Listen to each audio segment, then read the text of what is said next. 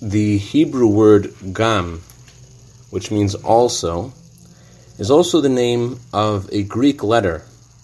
According to many opinions in the Talmud, the shape of that Greek letter, gam, is an X. Sometimes the Torah tells us something to do, and it's inclusive, and it means a situation where we hope it doesn't mean. And we have a red X in our head saying, Say it ain't so. You can't mean this situation. You can't mean this person. And the Torah says, no, Gam. Also, this is included too. Good morning. Today is the anniversary of the passing of the famous Chassid Reb Reuven Dunanel Vashal.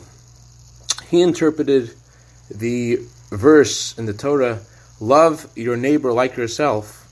The word neighbor, re'acha, the root of that word is ra, which means evil.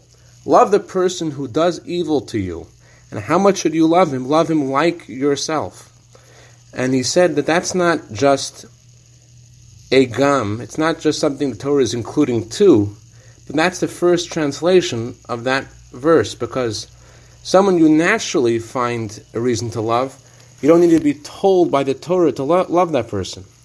But someone who you can't find any redeeming value, the Torah says that's what we're talking about the person who gives you a hard time.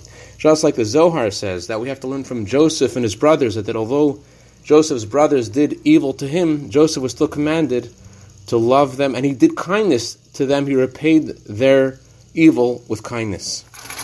I'd like to dedicate our minute of Torah today to my wife, whose birthday is today, and for putting up with me all these years, for year of bracha, v'atzlacha, begashmius, uveruchnius. Have a wonderful day.